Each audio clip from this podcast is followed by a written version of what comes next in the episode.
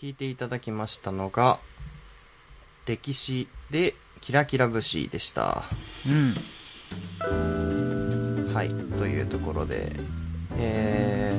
この歴史というアーティストはもともとスーパーバタードッグっていうファンクバンドで活躍されていた池田さんっていう方が起こしたソロプロジェクトはソロユニットですかね、うん、なんですけど、はい、で広島くんは多分もう分かっていると思うんですけど、この参加してるアーティストがこの曲だと、椎名林檎さんなんですよね、うん、通称デヨンナって名前で、ね、ここでは登録してますけどこの歴史の面白いところは、そのいろんなアーティストがこの池田さんとコラボするんですけど、その時に歴史ネームっていうものをつけるんですね。あ、はい、そうなんだ。そうそう。で、例えば足軽先生って名前は伊藤聖光さんの歴史に参加する時の名前だったりとか、ヒップホッパーの、はい、そうそうそうそうそう、ラッパーのなんですけどみたいなのがいろいろありまして、、うん、はい、その中の一人がリンゴさんなんですけど、うん、でちなみにそのデオンナってどういう意味かっていうと、なんか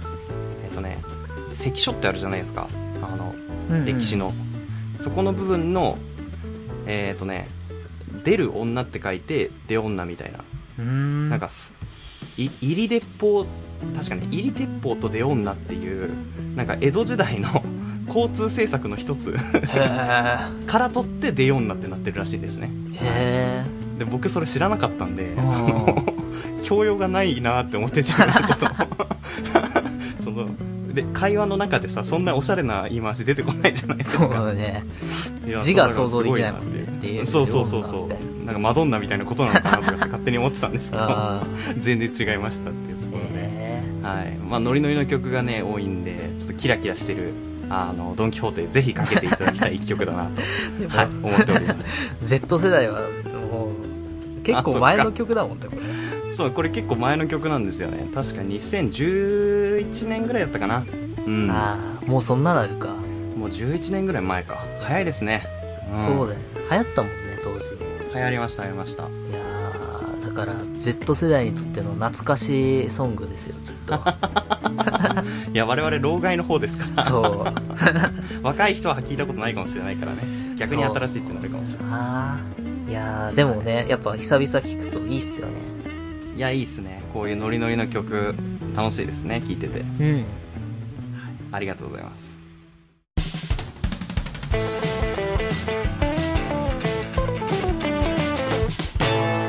パイロットジャム、改めまして伊崎です。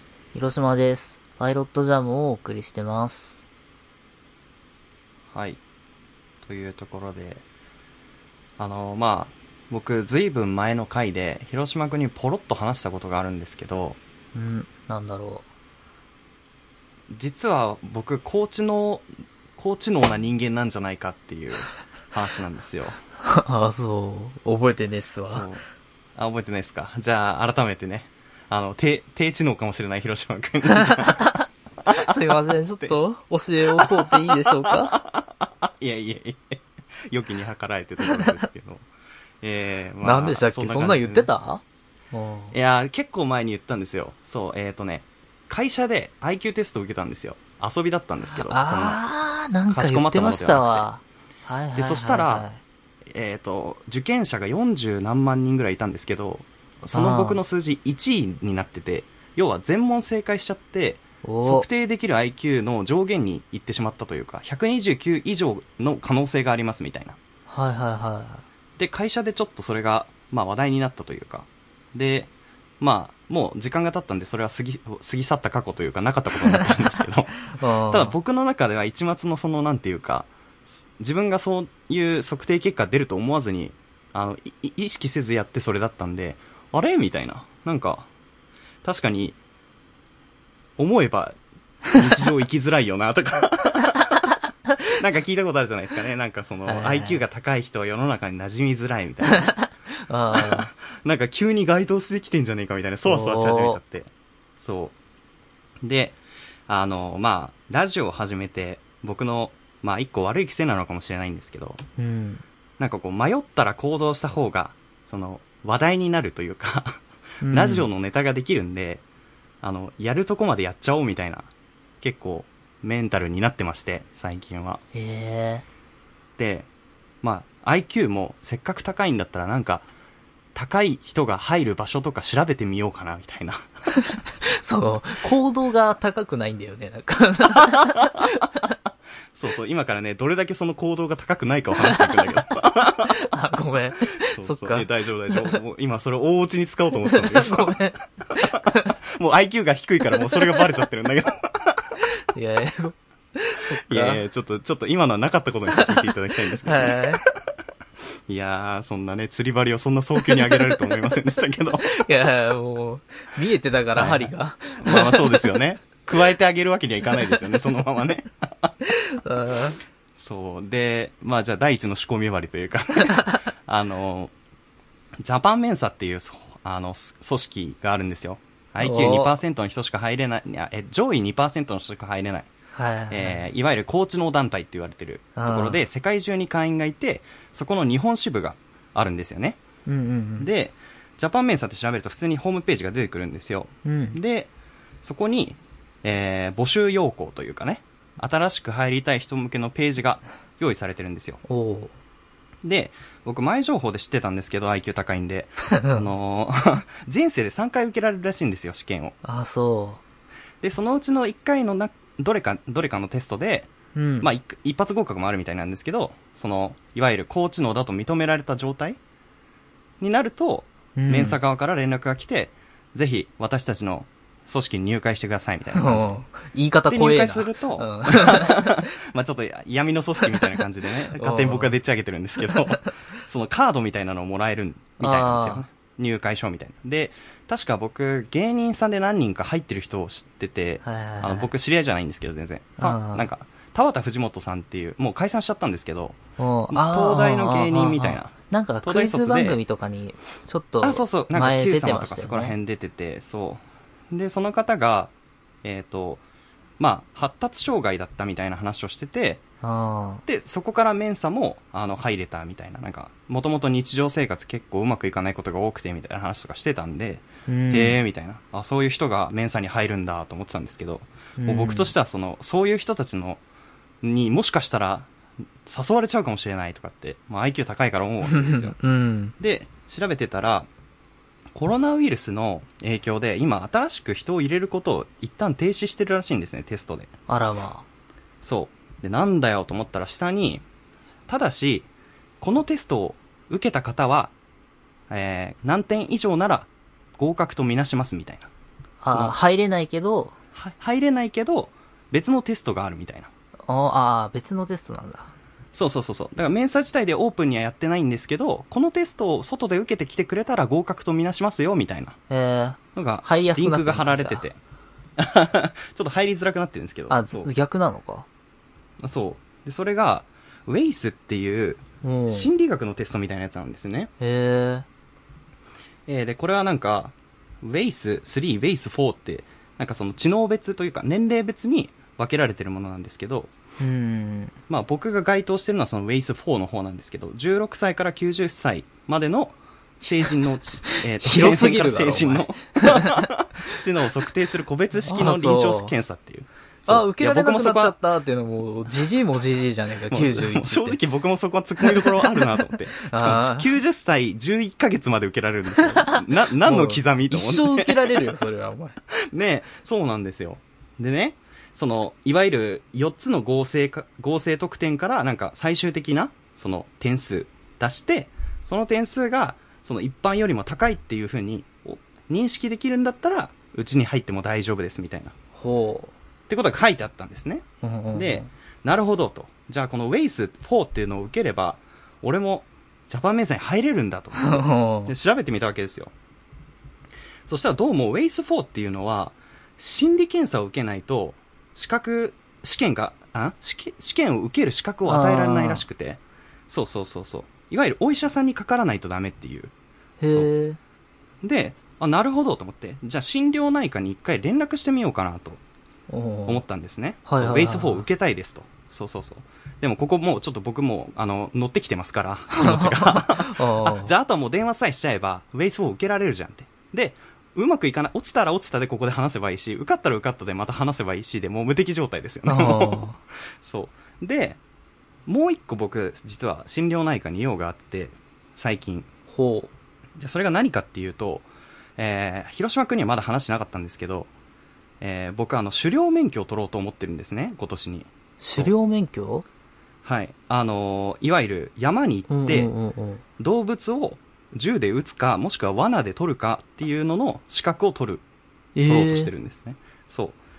で、まあ、それは、まあ単純にジビエ食材をフランスの料理人の友達にいっぱい食わされてて、で、食材、ジビエ自体にすごい今興味が出てて、そう。で、料理人の友達がいるので、捌き方とかは彼が教えてくれるから、じゃあ僕は取ってきて、で、彼がそれを捌いてみたいなのを、もう、なんかやったら楽しそうだねって話になってたんですね、もともと。そう。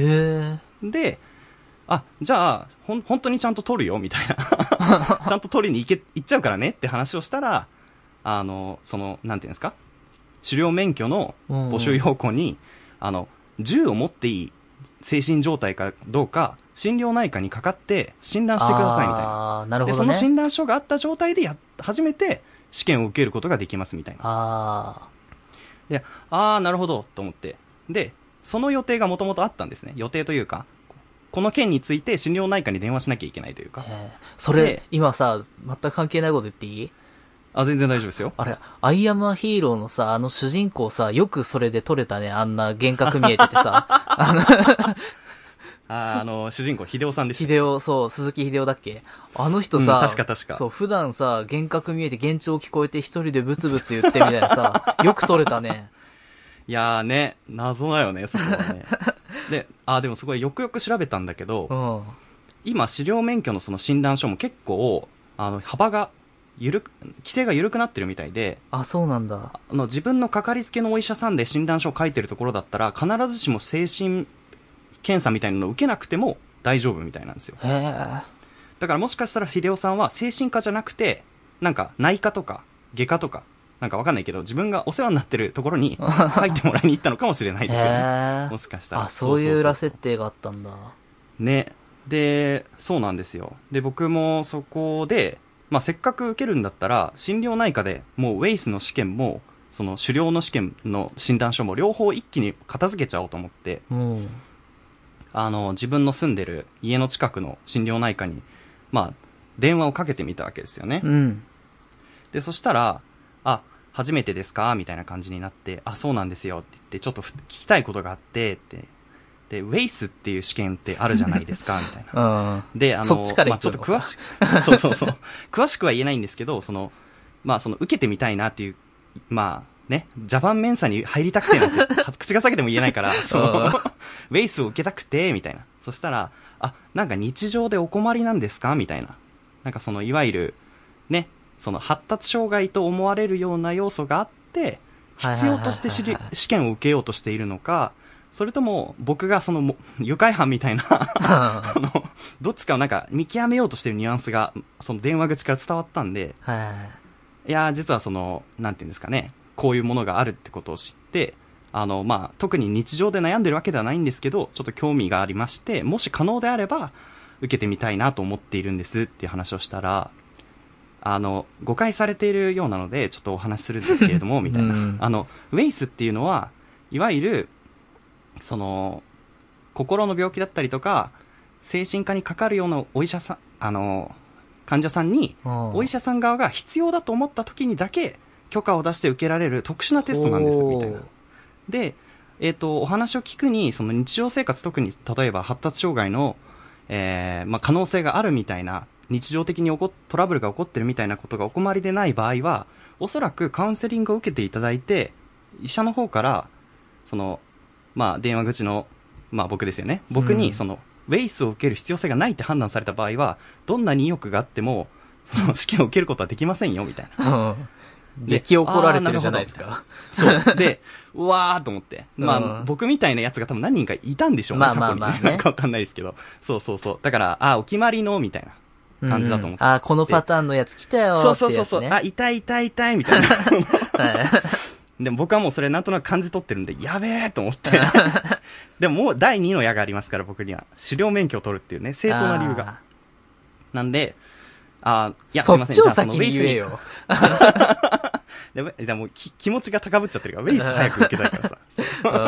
で、すいません、二つ目なんですけど、って言って、WAISに関してはちょっと検討します、みたいな。で、二つ目はちょっと僕、狩猟免許をどうしても取りたくて今年にっていう話をして、うん、そしたら、狩猟免許だったら診断書をうちで書けますよ、みたいな。うんうん、で、本当ですかみたいな。特に準備なく、まあ、そのお金さえ払っていただければこっちで書くことできます、みたいな。うん、で、ありがとうございます。で、日程どうしましょうみたいな話になったら、なんか、その電話口のお姉さんがちょっと声のトーンが下がって、みたいな。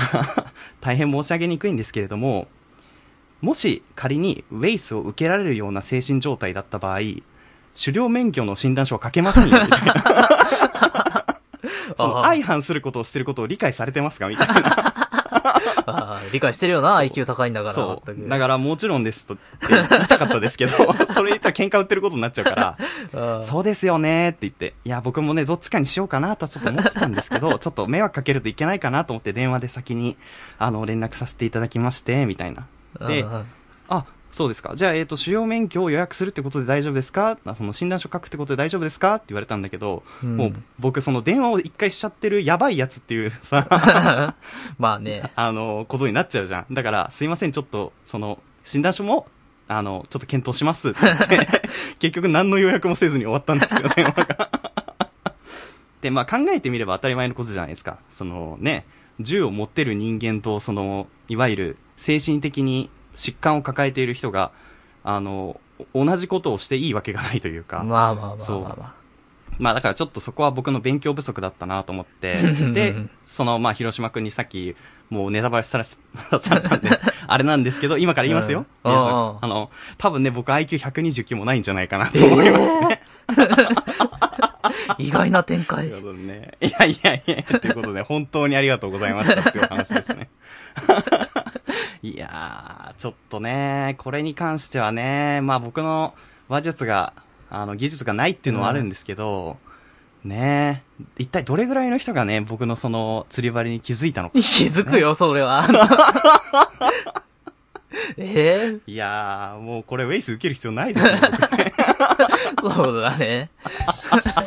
あんなに丁寧に言われたら、お前。ね、そうだよね。ということでね、ジャパンメンさんもね、諦めようかなと思いますねいやーっていうね、くだらないお話でしたありがとうございます。パイロットおじゃん。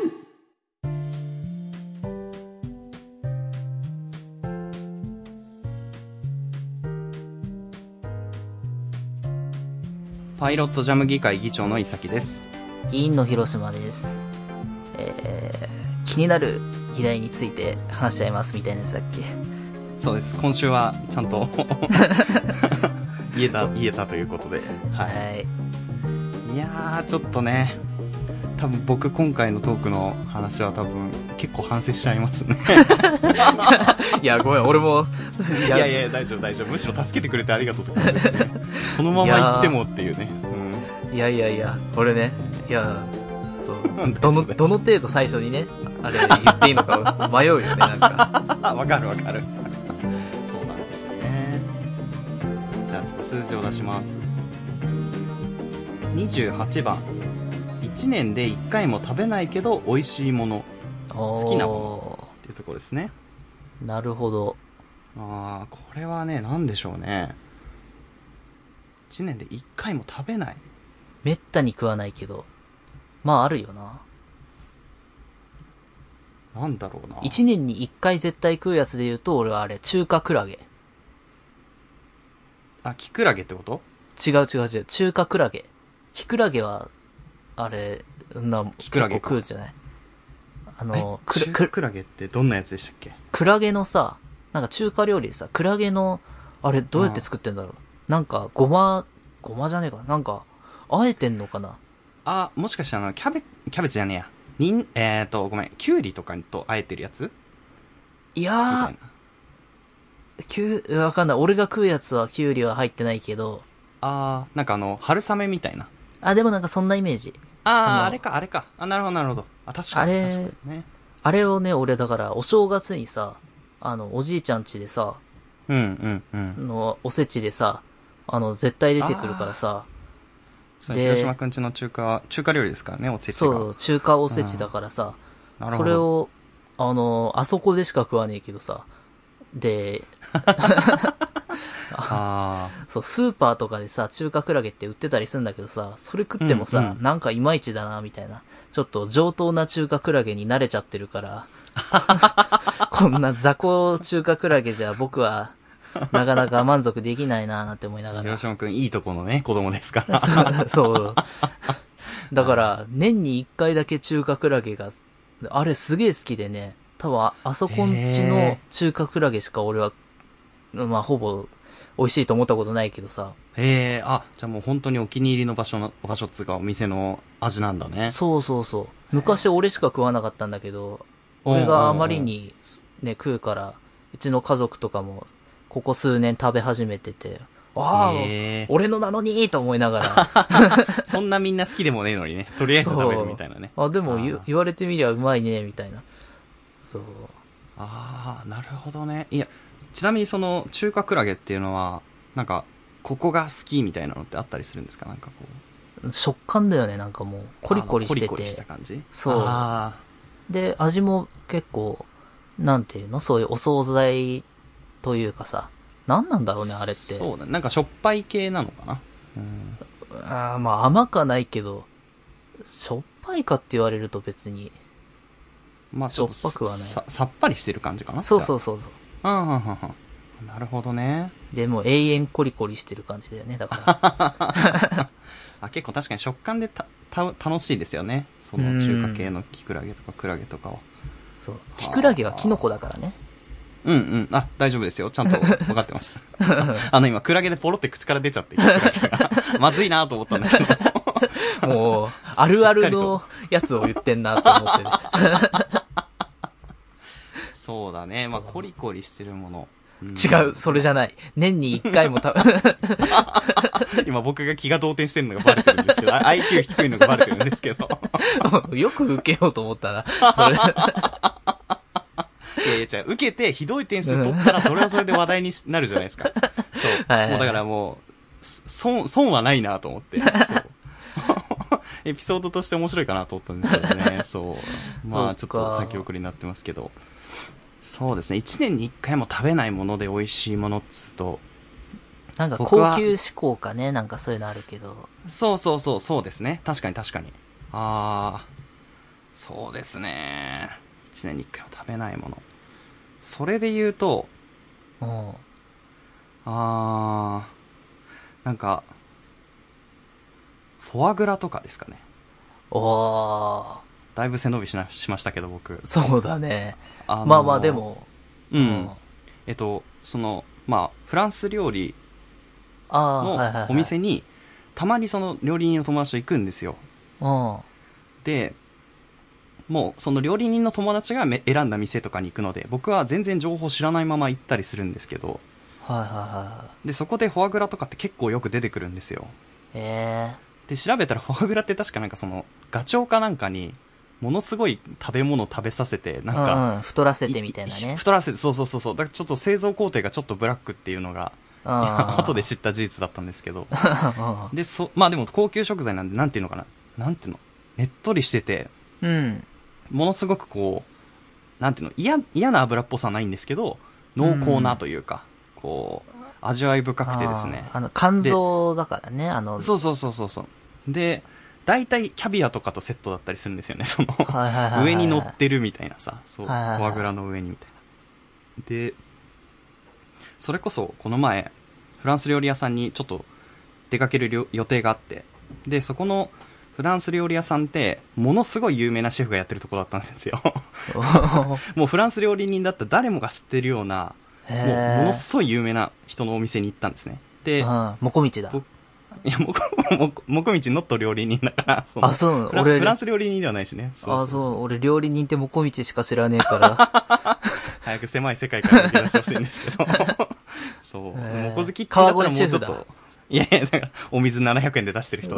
お水屋さんの川越市じゃないの。お水屋さんではないんですけど。あ、そうなの。もうじゃあもうわからない。ね、俺の知ってる料理人の手札がもうなくなっちゃった。テレビの中だけで出てきてる。色物の料理人しか名前出てきてないんだけど。そう。しかも俺の世代のね、もうあんま出てないけど。そうそうもうみんなわかんないと思う。そう。で、なんて言うんですかね。まあ、フォアグラもそうなんですけど、メニューが、そこはフランス語で書いてあって、もう、飲めないんですよ。ワインとかも。そう。何を飲まれますかって渡されたメニューが全部フランス語で、やべえみたいな。ふざけんなよな、そんなの。そう。で、しかも、なんていうの、普通のフランス語じゃなくて、イタリックっていうか、なんかこう、斜めになってる、かっこいいやつなんですよ。引き体的なね、なんかそう。で、全くわかんなくて、それが。そしたらその料理人の友達が、ペアリングにしようよ、みたいな。で、ペアリングっていうのは、その料理に合わせて、そのシェフとか、あとはワイン持ってくる人が、その選んだ、この料理に合うこのワインをセットで出しますよ、みたいな。で、まあ、じゃあ、僕もそれで、みたいな。もう基本的に僕もそれでなんですけど、いつも僕は。わからないから。そう。で、まあ食べ進めてって、フォアグラとかも食べて、で、正直、本当に1年に1回食べるか食べないかぐらいなんで、もう、すごい美味しいなって思うんですけど、帰りそれで、お会計ですって渡されて、一人、4万くらい払いましたね。マジで？いや、ほんと。もうびっくりしちゃった、もう。その、ワイン代も結構高かったのよ。いわゆる、ペアリングで、料理に合うものって言って、で、僕もその料理にも結構お酒飲むタイプなので、いわゆる、ね、まず、一杯目の食前酒で出されて、で、魚料理用の白ワインが出て、で、その後、肉料理用の赤ワインが出て、で、最後なんかちょっとその、チーズに合わせてのワインみたいな感じで4杯ぐらい頼んじゃって、僕ら、それぞれ。いや、でも4杯だろう？いや、そう思うじゃん。でもペアリングだからさ、ちょっと値段をちゃんと厳密に言ってなかったんでね、いくらぐらいの予算でとかっていうのを決めずにお願いしててさ。で、おられてるよ、それは。いや、でもね、そこはね、そういうお店だったらしいんですよ。僕知らなかっただけで。で、プラスアルファでサービス料、いわゆる 5% から 15% ぐらい別途、そこに加算される、まあお金とかも入ってて、込み込みで、なんで2人で8万、いくらだったかな ?8 万5千円とかだったかなぐるないじゃん、もう。いや、お宮代なんだってみたいな。わかんないけど、でもそういうことですよ、そう。で、いやーと思って、すごい、なんかめちゃくちゃリッチなことしちゃったと思ってさ、そう。いやいや、俺もうそんな絶対嫌だ。いや、まあでも、一人じゃ絶対しない体験だから、それはまあ、もうたまにもう自分も覚悟を決めて、お財布にめちゃくちゃ金突っ込んだ状態で行って、みたいな。いやー、そんな、そうそう俺もその足でアディーレ法律相談事務所行って、過払い金相談に行くわ、俺。払いすぎだと思うんですけど。過払い金聞いたことないけどね、そうね。金利もクソもないしね、そのね。あ、そう。一括で払ってさ、そうなんですよ。まあだから、一年に一回食べて好きなものはそういう感じですかね。はい、っていうね、失敗エピソードでバランスを取ってみたんですけどね、皆さんいかがでしょうか。高いものを食べてる嫌な奴にはなりたくなかったのでね、僕はね。いや。そっか。でもなんか、前に広島君と話したけどさ、うん。なんか、そういうところにいる人って、本当に漫画みたいな人ばっかりというかさ、絵に描いたようなお金持ちの夫婦とかあ、絵に描いたような美しい女性とおじさまとかなんつうのかな、すごい面白い空間なんですよね。なんかフィクション感が強いんですよ。でね、なんかごちそうさまですとか言ってるお姉さんとおじさんみたいなでタクシーで帰るみたいなさ、これ本当にあるのみたいな漫画でしか見たことないんですけどみたいな漫画でもない、ヤオウとかそういうやつだよね。いや、そうだね。本当に、もう、コテコテのお金持ちみたいな。そう。で、なんかね、シェフ呼んでくれるみたいなんじゃないけど、なんかこう、仲良さそうに喋ってるのとか見てて、ガチであるのこれと思って。そう。いやー、なんかちょっと痺れちゃいましたね。そう。そう。っていう。まあ、ちょっとなんで、僕はそんな感じですかね。別世界の話でしたね。パイロットおじゃん出ました。13番ですね。13番怖いもの。ざっくりしてるな。怖いもの、まんじゅうかな、やっぱ。あー、ちょっとそれ今すごい、今一瞬で思いついたんだけど、先に言われちゃったな。じゃあ、二人とも思いついたら、大したボケじゃねえな。まんじゅうですかね、確かにね。あー、なんだろうね。怖いものか。そうですね。怖い。なんかほんと方向性が定められてないから、どういうアプローチで考えていいのかわかんないね。ああ。俺鳥、じゃあ。鳥は、前も言ったっけ？前から言ってますよね。そうそうそう。そう、俺鳥すげえ嫌い。怖い。ヒッチコック見たことないのに怖いもん、俺。あの怖い映画ね。そう。鳥ね、ヒッチコックか。そう。いや、でも、広島くんのその、鳩かなんかが嫌みたいな話前してましたよね。もうすいやだ、鳩とかも。なんでなんですかね。いや、もうおっかないでしょ。おっかないですか？だって小さいですよ、とても。いやいやいや、あんなエメラルドの首をさ、見たことないもん、あんな。そうだね、確かに、キジバトって言われる種はね、こう、胸が、すごいどぎつい緑色してる時ありますからね。エメラルドすぎるだろう、みたいな。そう、ね、いやでも無理だな俺うん鳩も無理だしスズメとかはスズメもサイズじゃないのかキモいもんね本当にそんなに言うほどの嫌悪感は僕はないんですよねマジで俺正直だってその料理人の友達と結構鳩とかは食べるからいや、まあ、いや、美味しい鳥だなぐらいのイメージしかないんですけど。そうなの。いや、鶏だって別に空分にはいいけどさ。ああ、側としていられるとか。あんな無理だよ。うわ、俺今嫌になってきちゃった。なんでなの？あのね、わかんないんだけど、俺さ、全然感情移入できない。なんでなんだろう。部屋の中に、なんていうの、いたらどうしようみたいなイメージがさ、今もうすい、なんか。ああ、鳥が急に？そうそうそうそう。うわなんでだろう？ああ、もうすいやだ、俺。だってさ、ものすごい危害を加えるわけでもなければ、毒を持ってるわけでもないし。いやいや。ふんだってね、びちょびちょって液体だしさ。うん。あ、ダメだ、俺。ああ、ダメだ、俺、ちょっと今。あ、なんか普通に想像してたらなんかもうすぐ嫌になってきちゃった。僕なんかフクロウカフェとかたまに行っちゃったりしますからね。そう。キモ。キモかないでしょ。激キモいっすよ。俺もフクロウとかも全然嫌だ。知性の象徴じゃないですか、フクロウ。いや絶対俺のが知性あるあいつより。いやペットとして広島君は見てないからさわかんないんだけどそれは。あんな首傾けるだけのやつはもう女。俺の方が首曲がるもん、そんなことねえか。360の股も死んでますからね。広島君負けた。じゃああいつの方が知性あるわ。いやいや、首の角度でってことなのかなわかんないけど、その考えがもう知の低いんだけどさ。でも、もしかしたらさ、まあ、僕あんまりこういうスピリチュアルな話したくないですけど、信じてないんで。広島君は前世なんか鳥に食われたんじゃないですかなんかで。調創されたってこと俺は。人間として。いや、てっきり虫とかさ、ネズミとか、小動物で鳥に食われたのかと思ったら、広島くん調創されてたもん、それ。江戸時代の罪人だよ、それは。いやいや、でも調創はね、海外とかだともう身分の高い人しかできないですからね、あれは。あ、そうなんですか。許されたものだけに行われる。そうだよね、確か。あ、違う？間違った知識俺これ。だって結構グロくないあれって。だって食べさせるんですよね確か。分かってるじゃないか。だから嫌いなんだよ、僕は。いやいや、それやられたことがある人の言い方なんだよ。やられてないじゃない。いや、でもさ、なんかその想像した時のさ、もうすぐ嫌じゃん。グロさというかね。そうだね。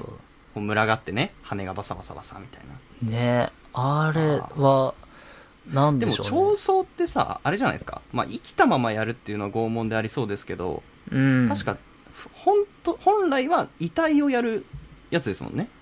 いや、超そうつってんだから。そうですよね。いやいや、だから広島くんもしやられてたとしてももう死んでるから嫌いになる理由にはならないんですよね。いやいや、だって生き返るときに困るじゃん、そんなのお前。あ、もう転生する前提なんだ、それは。そうだよ。戻ってくる前提なのね。そうだよ。か。いや、それは確かに困るね。戻ってきたらバサバサされてたらね、確かに。でも、調層ってだから、その身分の高い人しかできないみたいなね。これ嘘なのかな、わかんない。魂を送り出すみたいなことなんですかね、そうなると。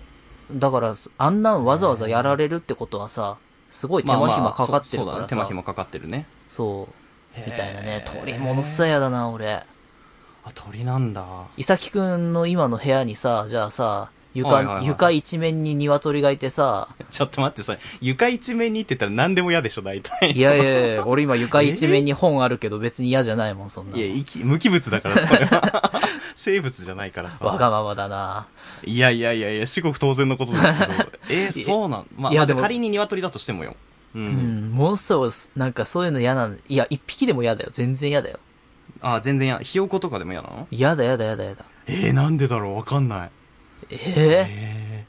かわいいじゃん、ひよこだって、ね。キモいだろ。キモかねえだろ。何がダメなんだ？くちばしとか？なんかパーツがダメなのかな？それとももう、あの感じ？足とか、ちょっとね、生々しいじゃないですか。なんかこう。ああ、やだ。全然やだ。そうなんだ。ヘビとかのが全然いいもんだって。ヘビの方が嫌ですよ。絶対嫌だ。なんでヘビがダメ、OK で鳥がアウトなんだ。よくわかんないね。いや、俺、本当に俺無理でさ、そうなんだ。そう、よくさ、東京とかは本当に鳥が人に慣れててよ。全然どかないんだよね、歩いててね。そう。わかる。俺、こないだもさ、普通に街中歩いてたらさ、お店のさ、なんていう、屋根みたいなとこから急にさ、鳩がさ、ブワー出てきて、多分巣があるんだろうけどさ。ちゃ。それやだね。バーッと出てきて、俺もそれで、つって、しゃがみ込んじゃったよ。可愛い女の子にしか許されないムーブ。そうなんだよ。ふざけやがって、と思って。人がまあまあいるときに。その、広島くんの出した声でみんなに注目されちゃうもんね、それね。ねえ。いやでもそれビビり方としては相当なレベルですね。そう。だから、歩きたい方向にさ、鳩がさ、いたりするとさ、俺もう動けないんだよ、それで。睨まれてるわけでもないけど。そう、やばい、通れない、どうしよう、みたいなさ。と思ったら、後ろから俺をババアが追い抜いてったりさ、みたいな。追っ払ってくれとか思いながらさ。基本的にでもどかないんだよね、東京の人は、ね。そうなんだよ。だからわざわざ、後ろ戻ってさ、信号を渡ってみたいなこととかあるもん。そこまでか。全然無理だよ、俺。あんなもん。だって東京の公園とかさ、よくさ、使い魔がいるじゃないですか、その鳥を召喚してるおじいさんとか。そう、あれを本当にさ。餌付けしてるおじいさんいるじゃん。なんで許されんの、あんなの、本当に。なんだかわからないつぶつぶをあげてますよね、皆さん。そうなんですよね。なんででしょうね。あれは無理っすわ。なるほどな。ちょっと、面白いって言うとあれなんですけど。なんか動物の中でもやっぱ鳥がダメなんだね。鳥ダメだな。そっか。広島くんとはコロナが明けたら、じゃあちょっと動物園に行ってみたいと思います、ね。動物園も。パイロットちゃんも初ロケ。で、鳥しかいない、なんていうの、植物園みたいなとこ入ってさ。鳥と戯れようよ、それで。全然俺もう嫌だ。南国の鳥とかだったらまだいけるかもしれないじゃん。くちばし大きくて可愛いやつ、カラフルで。そう。嫌だ、あんなカラフル。もうダメだったね。そう。ニッチもサチもいかないね。そう。伊崎くんの怖いものはなんだい？僕はね、高速道路の合流が怖いです。なんか、ドライバーっぽい。シンプルでしょ？そうなんですよ。なので全然怖くないじゃん、あんなの。いや、広島くん、ペーパードライバーなんだから、そんなこと言わないでください。全然俺できるわ、あんなん。できそうだもん、別に。でも原付自体高速通れないからね、もうね。そう、大前提として。そう。いや、全然、俺もう無免許飲酒状態でもできそうだわ、そんなの。大事故起こりますから、それやめてください。無免許飲酒逆走ドライバーとして全然できるわ。最悪の逆走 G じゃない、それはもう。激ヤバなんですけど。怖いんだ。怖いっすよ。だって、特に、普通の高速道路の合流ならいいんですけど、まだ。うん。首都高の何号線だったかな、はっきりと覚えてないんですけど、銀座からこう抜けていく、千葉県に向かって走っていく道路があるんですけど、うん、そこのうねり方が半端なくて、カーブがめっちゃ多いのに、どんどんどんどん横から一車線だけ、しかもその合流のライン、なんていうの、期間がすっごい短いんですよ。すぐ入らないともう合流できないぐらいの。へー、あのオーナー飛びの女子みたいになってんだ。じゃあ、あ、そうそう、プロチームみたいなもうすごい速度で回してるから入れないの。でも入らないと後ろに追突されるから、もう半ば強引に入るみたいな。そうでね、それはね、本当なんとかなんねえのかなっていつも思いますね。手汗がすごくなっちゃうのだから怖くて。そう、あ、なんでねっていうね、あの広島くんの鳥エピソードがちょっと面白すぎてねそうまあね、いやいやいや、霞んでるんですけど。そう高速、そっか、そうなんですよね。運転はでも確かになんか怖いのとかありそうだね。そうなんですよ。あ、なんかあとは運転系で言うと、おばあちゃんとかおじいちゃんはやっぱめっちゃ怖いですね。なんていうの、子供もそうなんですけど、こっちが止まるだろうなみたいなところで止まらないで出てきたりするんですよね。その、なんていうかなんていうの、こっちの車が来てることを多分認識できてないんだと思うんですけど。そうで、歩行者優先だから一応止まるじゃないですか、ちゃんとね。でもその止まってる間に見えない角度からおじいちゃんがこう横着して横から入ってきたりとかなんかちょっとその当たり屋みたいなムーブをする時があってその時とか引いちゃったら僕の過失になっちゃうんで、もう本当に勘弁してくれと思いながら運転はねしてますけどね。えっていうところでねえまあちょっと良きところでね、はい怖いものをちょっともう広島くんは鳥で、僕はね高速の交流。全然鳥の圧勝だな最後まで理解できないっていうのがなんか本当に怖がってる感じがして、ちょっと説得力がすごいもんだって。なんで怖くないのかが分かんないわ俺本当に。いや、なんで怖いのかが分かんないのよでも本当に。ああ、そうで、広島くんの周りの人も同じ感じだったの？その地域性のものなのか、広島くんとだけのものなのか。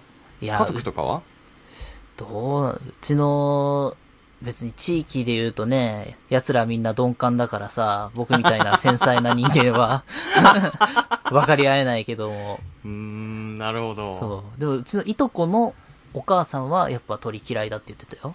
あ、そうなの。うん。なんでだろうね。別になんかトラウマになるような出来事があるわけでもないんでしょ？そうなの。ヒッチコック見たことないのにさ。そう。なんかそこが気になるんですよね。なんでなんだろうなっていう。なんなんだろうね。いや、全然キモいっすもんだって。生理的に無理ってやつですね。そう。いや、全然嫌だわ。あー、なるほど。いやー。皆さん、鳥にまつわるエピソードをぜひ、募集しておりますので。いやいやいや。お送りいただいて、広島くん。あれだよ、嫌だな、鳥のエピソードなんか。広島くんだったらどうしてたかみたいなね。ああ、そうだね。いやー、そっか。いや、本当に、そうか。まあでも、あんま克服しなくてもね、生きてはいけますからね、その、ね。いや、これ、かなりきついよ。だって、みんな当たり前に通ってる道を俺は、鳩がいるからっていう理由で、もう固まったりするもん、俺マジで。あー、みたいな。あー、なるほどね。ねえ、あれですよ、だから先週、ガンツの話した後に俺読み返したんだけどさ、いや、田中星人の怖いこと、本当に。中からあんなん出てきちゃダメだろ、みたいな。そうでしたね。鳥が出てきますもんね、中からね。そうだよ。一番最後、ね、一番のボスみてえなやつがさ、黒野くんをさ、しかもガンツスーツ着てねえのにさ、着てない状態であんな上まで持ち上げ、うわーみたいな。あ、そうでしたっけ？なんか、呼吸器みたいなのつけてましたよね。そうそう、最後あれをね、外すんですよ。ああ、なるほどなるほど。引きちぎるんですよ、あれを。あ、で、息できないことになるというか。そう。田中星人はなんていうの、側に入ってないと呼吸できないみたいなね。あ、なるほどね。そういうことだったんですね。そうですよ。ああ、俺絶対勝てないもん、田中星人。田中星人の側が怖いじゃん。だってもう、側は怖がってないで。側じゃもう中身が怖がってる人あんまいないでしょ。いや。本当？田中星人なんかだってあんな、西君がやられたんだぞ、田中誠二。スーツ死んでたけどさ。そう。でもスーツがお釈迦になったんだぞ、お前。お前ら助けろって言ってたけどね。そうだよ。じゃあ広島君は西君だったってことでいいですかね。そうだよ。鳥にやられちゃったっていうところではね。ねえ、西君だってあれ鳥怖いと思うよ。トラウマだと思うよ、俺。ああ、そっか。カタストロフィーで復活してましたけどね。そうだよ。でも最後の最後で黒野君にね、裏切られてさ。そうでしたね。そう、置いてかれるんだよ、置いてかれてましたね。マシンに乗せてもらえずにね。そう。ああ、なるほどですね。いや、ちょっとこれ原因解明できるんだったらちょっとしていきたいですね、今後ね。いやー、ほんとだって東京の街並みに住んでてで、ね、仕事場に急いでて取り来たら行けなくなっちゃうんで遅刻してますね、本当にね。全然行けないっすよ、あんな。あー、じゃあ広島くんの結婚式ね、白い鳩をとにかく用意したら。キモー、最悪じゃん。写真撮りましょう、それで。いやマジシャンとかいっぱい用意してさ。あんなマジシャンとかも俺気持ち悪くしょうがないもん。うわどっか隠れてんだ、うわみたいな。まあね、胸あたりにいるんでしょうね。ああね。そんなに嫌がらなくても。うわー、キモー。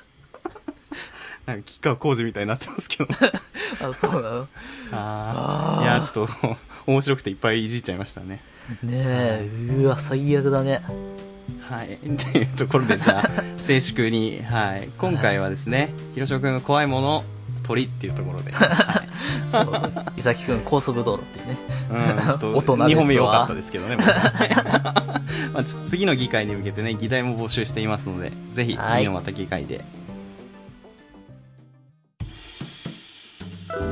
じゃあ曲です。はい。いやー、これは、まあ、評価の曲ねえかなとかってね思ってたんだけどさ、アニソンってさ、うん、Spotify とかに対応してないことが多いんですよね。あー、なるほどですね。